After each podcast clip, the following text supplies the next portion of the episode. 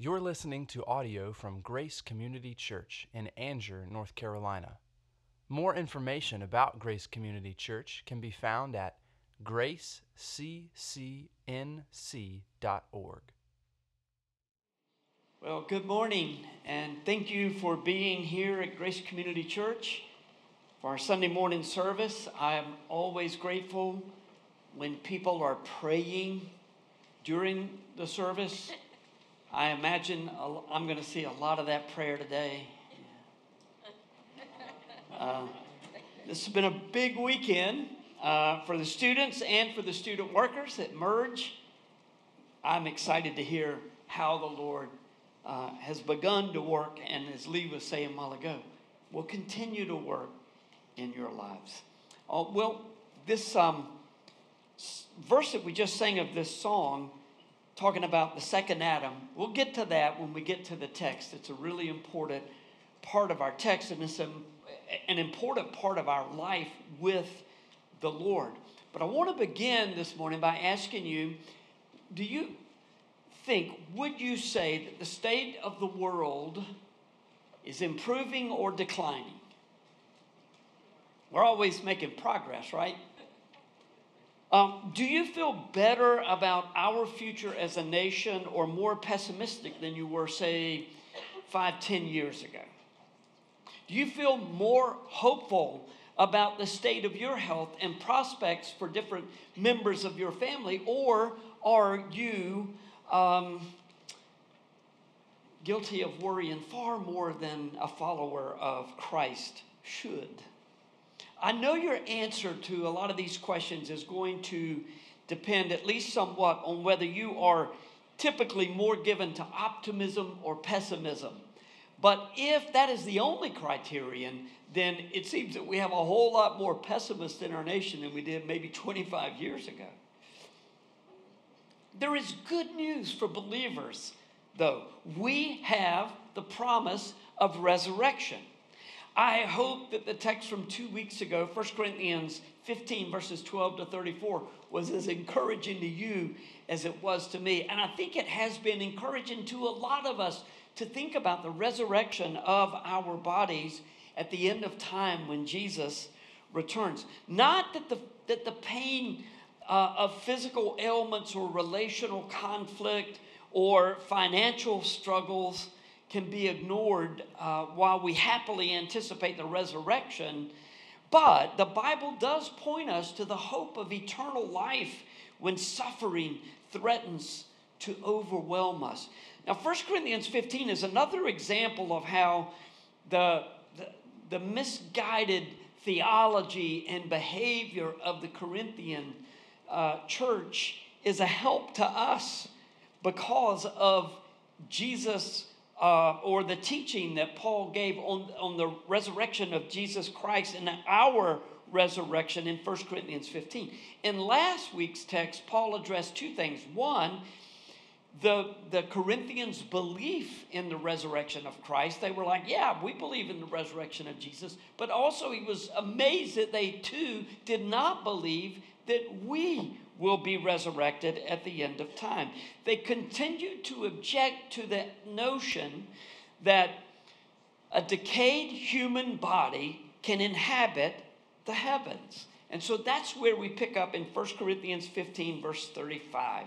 Since we're going to the end of the chapter with limited time, rather than reading a portion of the text, I'm going to open in prayer in just a, a, moment and then get right to the explanation of the text uh, with application coming all along as we go. This is a wonderfully complex teaching on resurrection, but a couple of little keys will unlock it and help it to make sense, or at least I hope that is the case for all of us. So before we begin, uh, let's go to the Lord in prayer. Father, we do pray that you will open our hearts and our minds and our understanding to this very important text of Scripture. Lord, it tells us not only that this life is not all there is, but what to expect and how we can expect you to work all through the ages. And that ought to make a difference in the way that we think and live our lives right now. Lord, I do pray, especially for those who have had a very long weekend, that you will help them to hang as they're able. And um, I pray that you'll help us all to hang and make us able to understand this text. In Jesus' name, amen. Three points of application to the message today corresponding to the three different sections of the text. As is so often the case, and, and, and I think a lot of people miss this point, but a great deal of the application is just in understanding what Scripture means. A lot of times, if you don't know what it means, then it's you're trying hard to say, okay, well, how does this apply to my life? But once you understand it, it's like, oh, I get it. Okay. So, three points of the message. First, we should never underestimate and we should never fail to appreciate the magnificent ways of God. Excuse me. I was tempted here to speak of the magnificent works of God because when you think about it, the resurrection is a part of God's creative powers and process. But when you reflect on the ways of God in His Word, in the world, and in our lives personally, it causes us just, just to stop and marvel at the ways of God. Second, the promise of a future glorified spiritual body, probably should have had some commas in there somewhere, must inform the redeemed spiritual mind in the present. So, what's going to happen then makes a difference now. The word must is meant to be provocative because our theology cannot be separated from our behavior. And our eschatology, or what we believe about the end, will inevitably affect how we live. So, speaking of eschatology, the third point is the last enemy, death, will be utterly destroyed. Therefore, always abound in the work of the Lord. Three sections in 1 Corinthians 15 in our text today. I had several stops and starts in trying to say something profound about this third point in a sentence or two, but you'll agree with me when we get to it. The text speaks for itself. So, the first section of our text is 1 Corinthians 15 35 through 41. We're going to jump in starting in verse 35. But someone will ask, How are the dead raised? With what kind of body do they come? Remember how they were saying, Okay, Jesus, we can buy Jesus' resurrection because he was only in the ground for a couple of days, three days to- total from, from start to finish. Three days, Friday, Saturday, Sunday, but not us. I mean, some people are going to be in the ground for, least, we know, at least 2,000 years since Jesus' resurrection. So, what about them? And so they ask, with what kind of body do they come? And then Paul responds, Good question. No, he doesn't respond that way at all, does he? You foolish person. What you sow does not come to life unless it dies. And what you sow is not the body that is to be, but a bare kernel, perhaps of wheat or of some other grain. But God gives it a body as He has chosen, and to each kind of seed its own body. For all flesh, not all flesh is the same, but there is one kind for humans, another for animals, another for birds, and another for fish.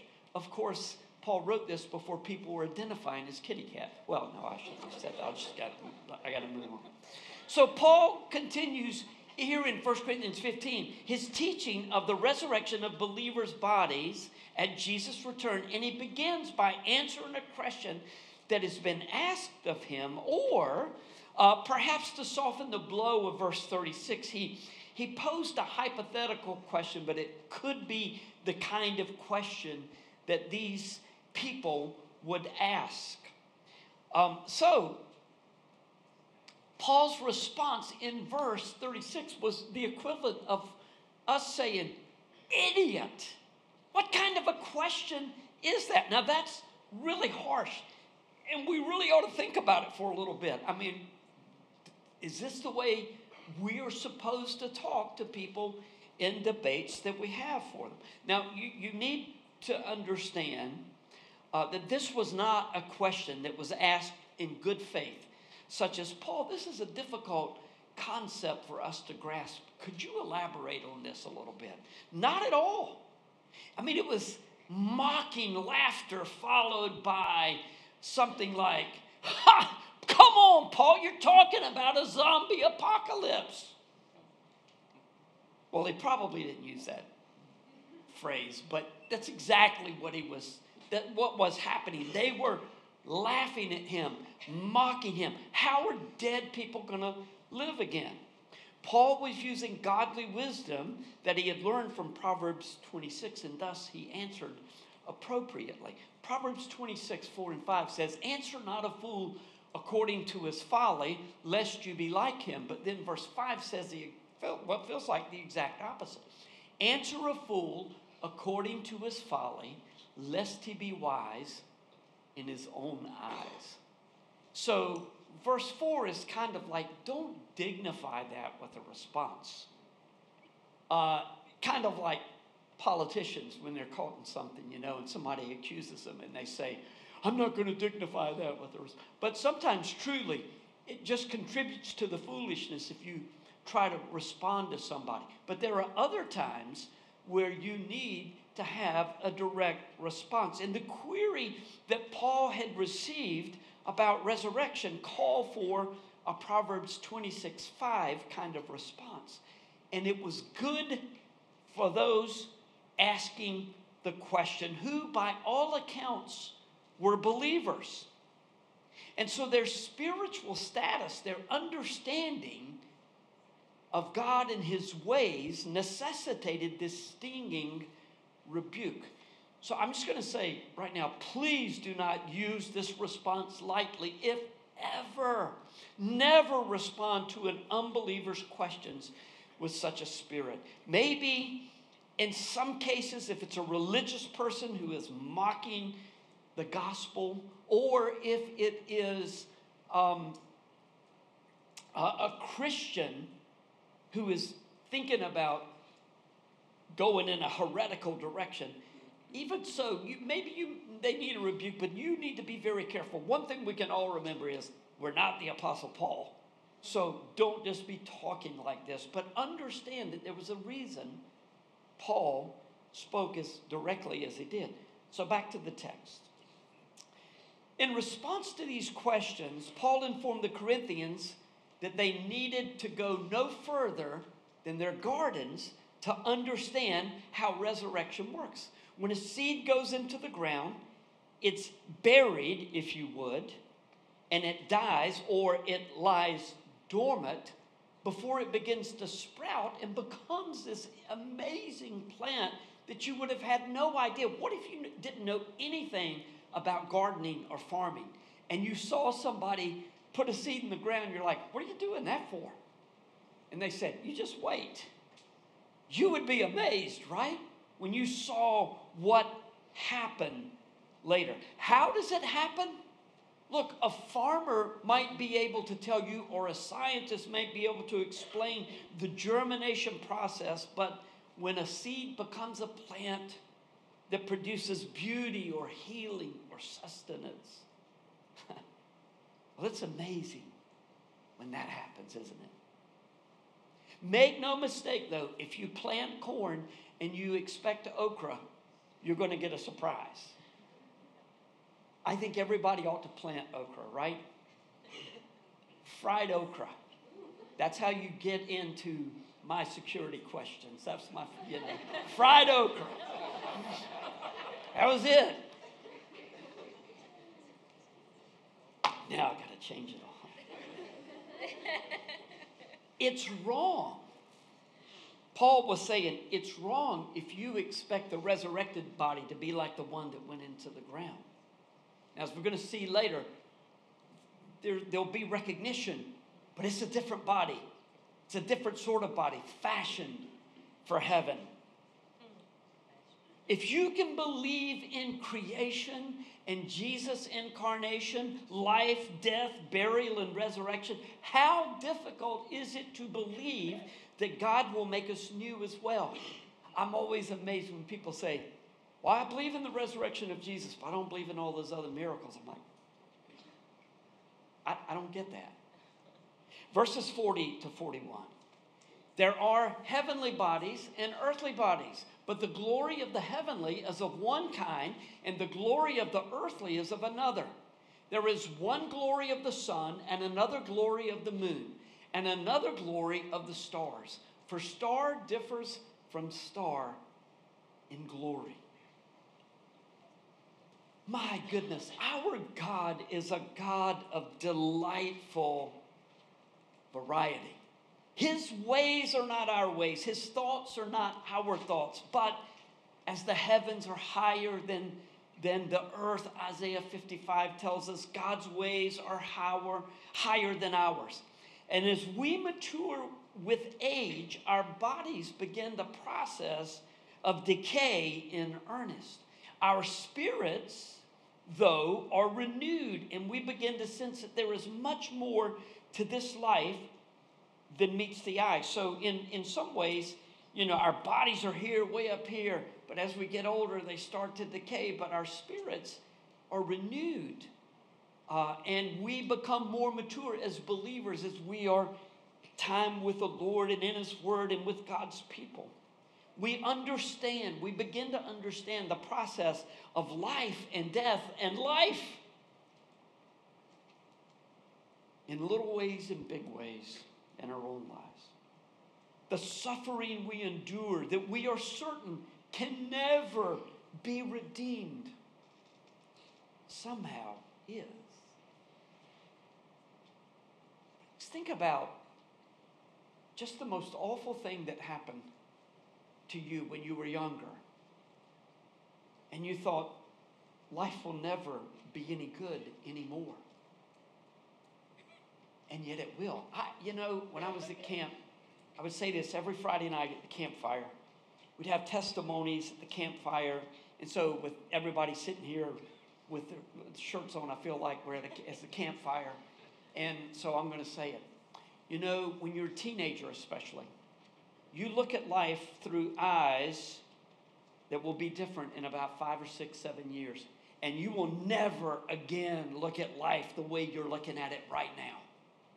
But if you're not careful, you will make decisions that will impact your life in a negative way right now when you're not going to be thinking like a teenager in just a few years. Life is going to be different. You'll think like an adult couple of exceptions in the room, but you'll be thinking like an adult. No, I'm kidding. For the rest of your life, I must have a mirror, right? So, but even as adults, things happen to us and we think, where's the good in this? It can never be good again. And yet, God redeems these situations and brings about beautiful things. And while the resurrection of the body seems distant to minds and hearts that are conditioned to think no further than the next exam or the next bill or the next birthday. Contemplation of God's ways in life and suffering and death, and especially resurrection, will have a profound impact on our ability to trust God when life doesn't make sense. The redeemed will praise the wisdom and beauty of God for eternity.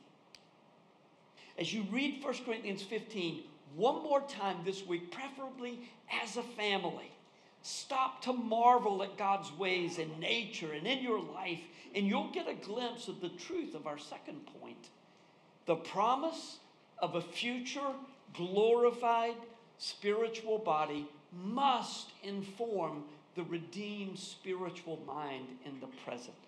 So, must is a strong word.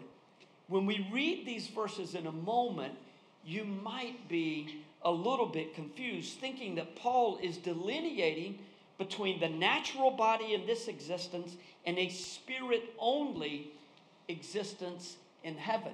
but he's going to talk about the spiritual body. He doesn't mean the spirit, he means the body that has been glorified, fit for eternity.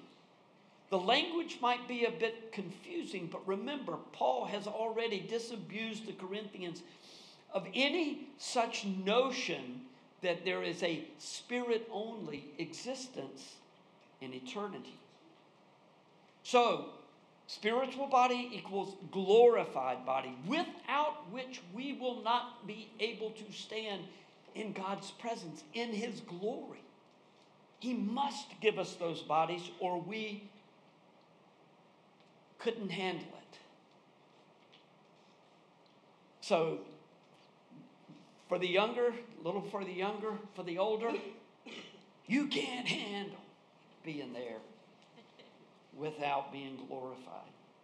Perhaps if we call 1 Corinthians 2 14 to 15, it'll help us to understand the language that Paul is using in these next several verses. And it will also help explain the meaning of this second point. So 1 Corinthians 2 14 to 15, Paul said, The natural person does not accept the things of the Spirit of God, for they are folly to him, and he is not able to understand them because they are spiritually discerned. The spiritual person, on the other hand, judges all things, but is himself to be judged by no one. So, in other words, we are in this natural body right now. And yet, we are considered spiritual if we belong to Jesus and if we pursue wisdom that is given to us by the Spirit of God found in God's Word when we are resurrected, we will be given a spiritual or glorified body when Jesus returns. Verses 42 to 45. So it is with the resurrection of the dead. What is sown is perishable, what is raised is imperishable. It is sown in dishonor, it is raised in glory. It is sown in weakness, it is raised in power. It is sown a natural body, it is raised a spiritual body. If there is a natural body, there is also a spiritual body. Thus it is written the first man, Adam, became a living being, the last Adam became a life giving spirit. So, as he did earlier in 1 Corinthians 15, Paul refers to Jesus as the last Adam.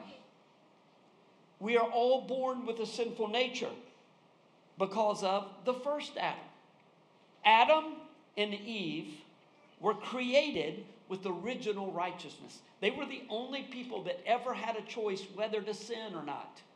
You don't have a choice, right? You're born with a sinful nature. We have limitations at birth. And like I said a few weeks ago, it, it, it's true that we are sinners because we sin, but it's even more true that we sin because it's who we are. We're sinners. So, we have been infected with Adam's disease and there is nothing we can do to cure ourselves. We cannot look within ourselves for help.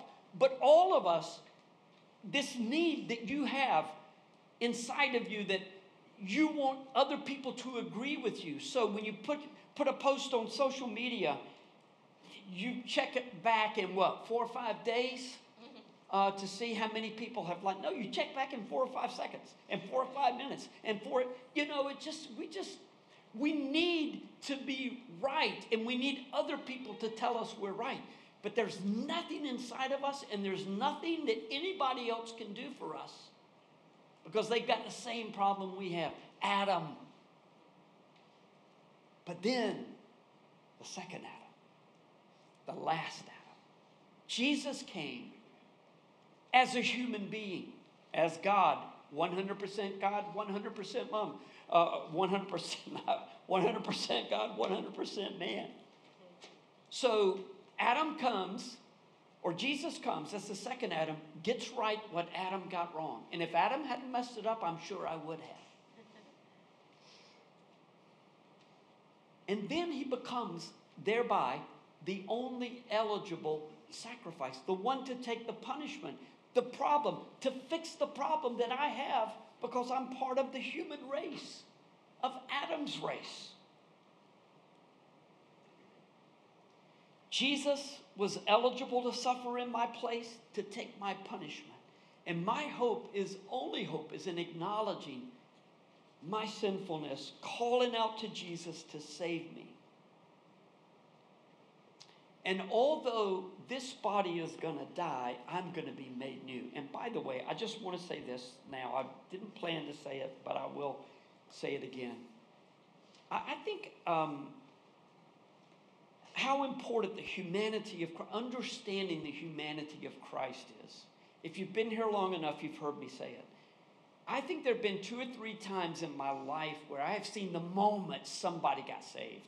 I mean, I see it in their eyes. I see it when the light comes on, there's understanding and belief simultaneously. It's like, I get it. Yes, I get it. Maybe, maybe not, but I think so.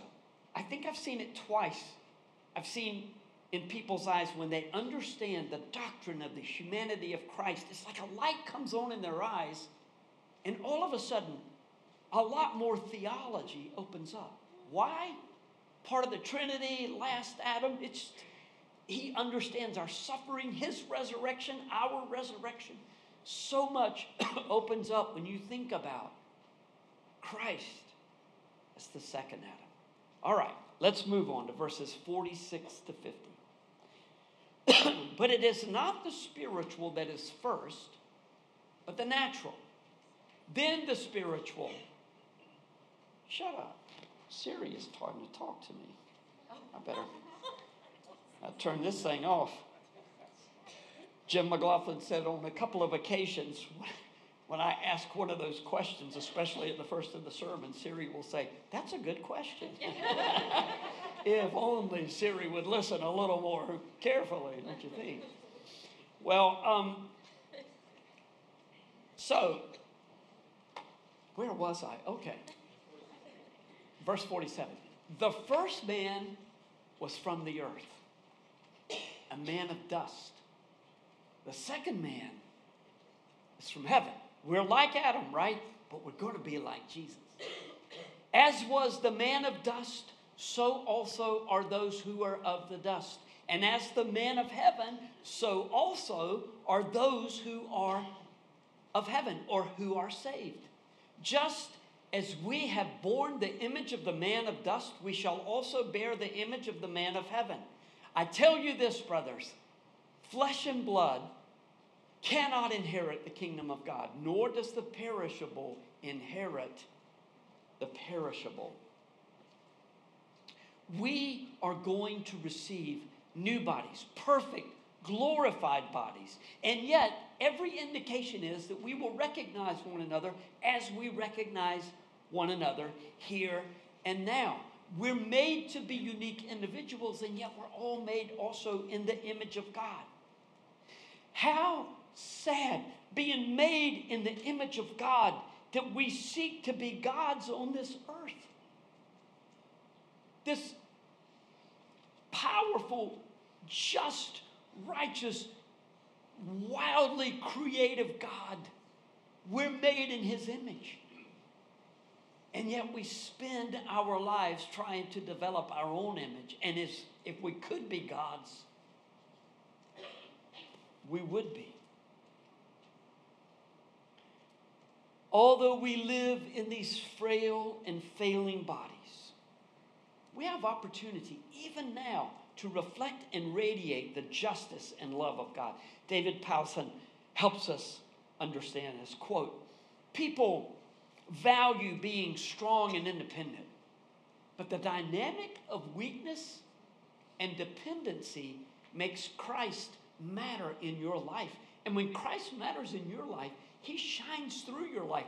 People see the evidence of something wonderful, the hand of another at work in you. Close quote.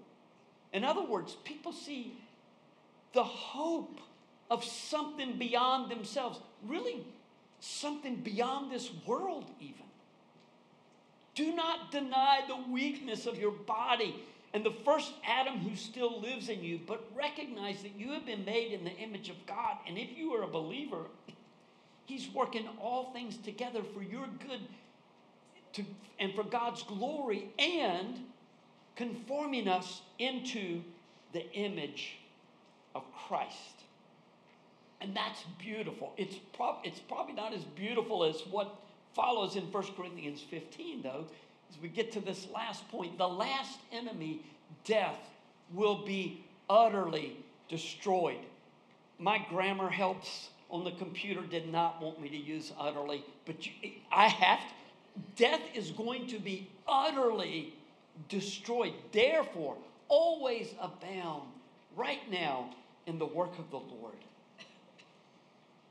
First Corinthians, you, you've read this text many times before, maybe. Read it as though you're reading it for the first time. First Corinthians 15 51. Behold, I tell you a mystery. That's why the hymn we sing, Come Behold the Wondrous Mystery, maybe, surely, surely my favorite contemporary. Come behold the wondrous mystery. I tell you a mystery. We shall not all sleep, but we shall all be changed.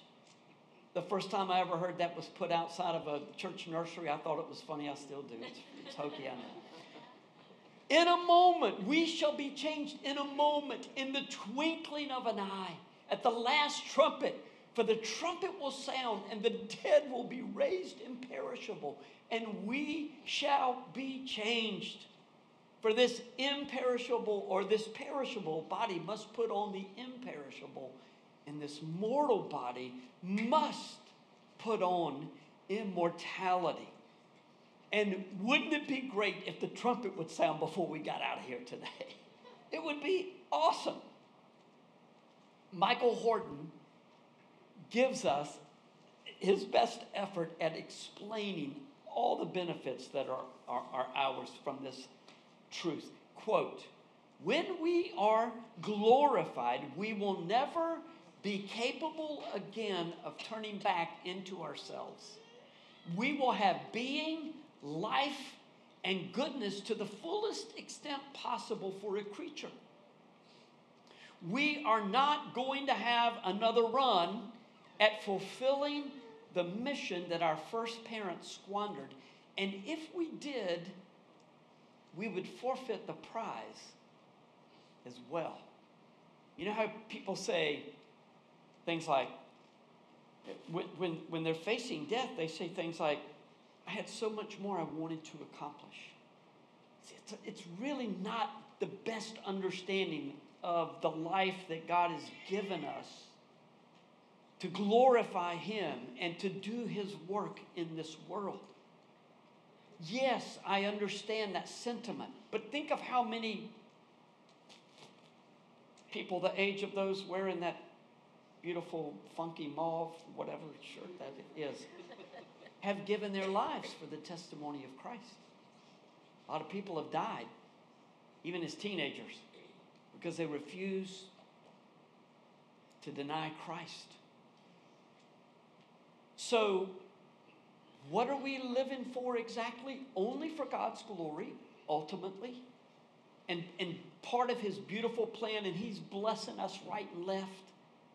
When, when people say it's all about God, yes, it's all about God. And God is all about us. He loves us. And He does these awesome things. Sometimes they, they don't seem awesome at all, but He's doing good things. I, I was talking to my friend Denton yesterday, and I just want to throw this in. He was talking about Philip Melanchthon, who was Martin Luther's right hand man. And someone came up to Philip Melanchthon and said, Why won't the Lord help me and give me strength and cause me to quit struggling with this sin that is so prominent in my life? I hate it. I don't want to be sinning like this. Why can't I get victory over it? And he said, and, and be holy. God calls me to be holiness. And Melanchthon said, because then you would be depending on your holiness. And you're in big trouble when you do that. That's the sentiment that Michael Horton captures. Look at the fourth line right towards the end. We are not going to have another run at fulfilling the mission that our first parents squandered. And if we did, we would forfeit the prize just like they did. The image of God, which pertains to the whole person, body as well as soul, is natural, while glorification is supernatural. No human except Jesus has ever experienced this kind of glory. Just imagine if we were a shouting church, what we'd be taken off with right now. It would get out of hand, I fear, when we read the next verses, 54 to 57. When the perishable, perishable puts on the imperishable, and the mortal puts on immortality, then shall come to pass the saying that is written Death is swallowed up in victory. O death, where is your victory? O death, where is your sting? The sting of death is sin, and the power of sin is the law. And that verse deserves an entire sermon, but not going there. But thanks be to God who gives us the victory through our Lord Jesus Christ. So keep this in context. You recall from verse 20 of this chapter that death is the final enemy that will be defeated. How shall we respond when we're facing death? We're going to respond in different ways. My mother, who was as close to the Lord as anybody I've ever known, died in surgery. And she was so happy as she was being wheeled to surgery. It was only later that we were told that she had mentioned to two nurses, I'm going to die, I've been called. Now, she was, man, she was ready to go. She couldn't wait to be there. Then I've known preachers and people who were godly, who were not looking forward to death at all. We weren't created to die. It's natural, but it, in, in, in a sense, it's unnatural. Adam was created to live forever. We will live forever. But we die because of sin, and death is an enemy. And do not let anybody ever tell you death is your friend. It's not your friend. Death is an enemy. And, and a lot of people respond to death, some like my mom. I hope I can respond like she did. And some like Jesus at Lazarus' tomb, wailing over the cost of sin. Jesus' wailing was purer than ours because he was hating what sin had caused.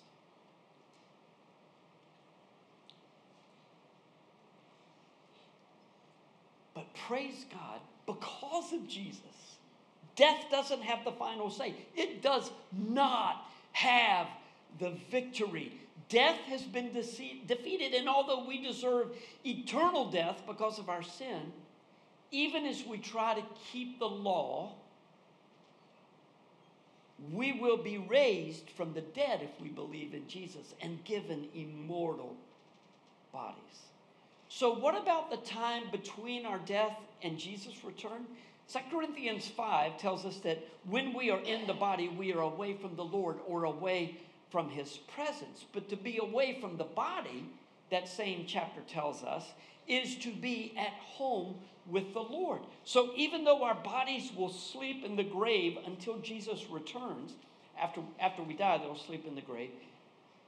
Um, we will be with the Lord, at home with the Lord, and very possibly given us some sort of an intermediate body. The scripture doesn't really speak to it, but that's the best guess that we, again, will be able to recognize one another in heaven as we wait for the resurrection of the bodies. Believers, just know this for sure believers do not pass from life to death, but rather from death to life. And what should this knowledge do for us now? Verse 58. Therefore, my beloved brothers, be steadfast, immovable, always abounding in the Lord, knowing that your labor in the Lord. In the Lord, your labor is not in vain. So, teenagers, I have a challenge for you. I am flying out this afternoon to Australia. So, first of all, I would ask for prayer. It will be 21 hours of flying between here and Sydney. I leave this afternoon, get there Tuesday morning. And coming back is way worse. So, thank you for praying for me. But when I get back, I will. I, my plan is to preach on Palm Sunday. Get in Friday afternoon, and you might be saying, you know, that might be that zombie apocalypse he was talking about. Um, but when I show up on Sunday, Palm Sunday, I would love it if you would come to me and quote that verse. Whatever translation you choose, your reward will be $10. No, I'm just kidding. I, am kidding. Uh, and even finish saying it, all right? Your reward will be a lifetime of help and strength when life doesn't make sense, and there's a lot of life that doesn't make sense, it makes a whole lot more sense when we're in the Word and we're given these eternal instructions. As we close this morning, I want to read from the evening liturgy found near the beginning of the book, Every Moment Holy. As many times as I've promoted this, I would hope most of you have two copies by now in your home. This particular reading comes from the liturgies of the hours, nightfall. It's a great gift to give to people, even those who don't profess faith in Christ. When Allison and I give it to people, we'll often say something like, you know, at some point, I'm guessing this book is going to be a treasure to you. You may not open it for five years, you may just put it on the shelf right away. But when you open it and start looking, it's going to be that kind of a blessing. Hear these words from the near the end of the liturgy of the hours, nightfall. Retire now, you children of God. Remember, you're reading it at night, okay? Contemplating his words and resting in the peace of the surety of the love he has extended to you in Christ. Know this night the comfort of his spirit Whoever abides in and among us, drawing us always toward our ultimate redemption at the renewing of body and soul and of all creation. Praise be to God for his mystery yet to be revealed.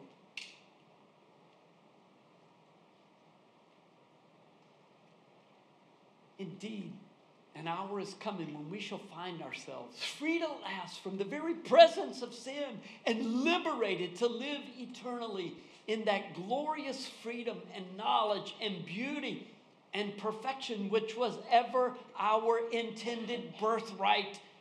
Adam messed it up. Jesus made it new. Even now, O Lord, in the dark of this night, that our lives be lit by rumors. And he's using this as Tolkien used rumors in Lord of the Rings over and over and over. It's a certainty, it's not a rumor. It's a certainty. Let our lives be lit by rumors of these coming glories. Amen. Let's pray.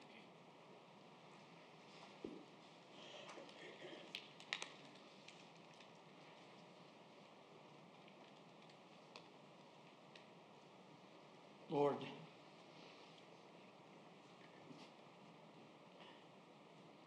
your word, so beautiful and so difficult and, and so life giving and so encouraging. We pray and you will take the truth that we have received from 1 Corinthians 15 from beginning to end, starting with the gospel, and then promising us that we will live eternally in these bodies that you created, but they will be all sorts of different bodies as well. This perishable must put on the imperishable, this mortal, the immortality. We long for the day when the trumpet sounds and we will be with Jesus. In whose name we pray. Amen. Thank you for listening to audio from Grace Community Church, located in North Carolina. Feel free to make copies of this audio content to share with others, but please do not charge for those copies or alter the content in any way without permission. For more information about Grace Community Church, go to graceccnc.org.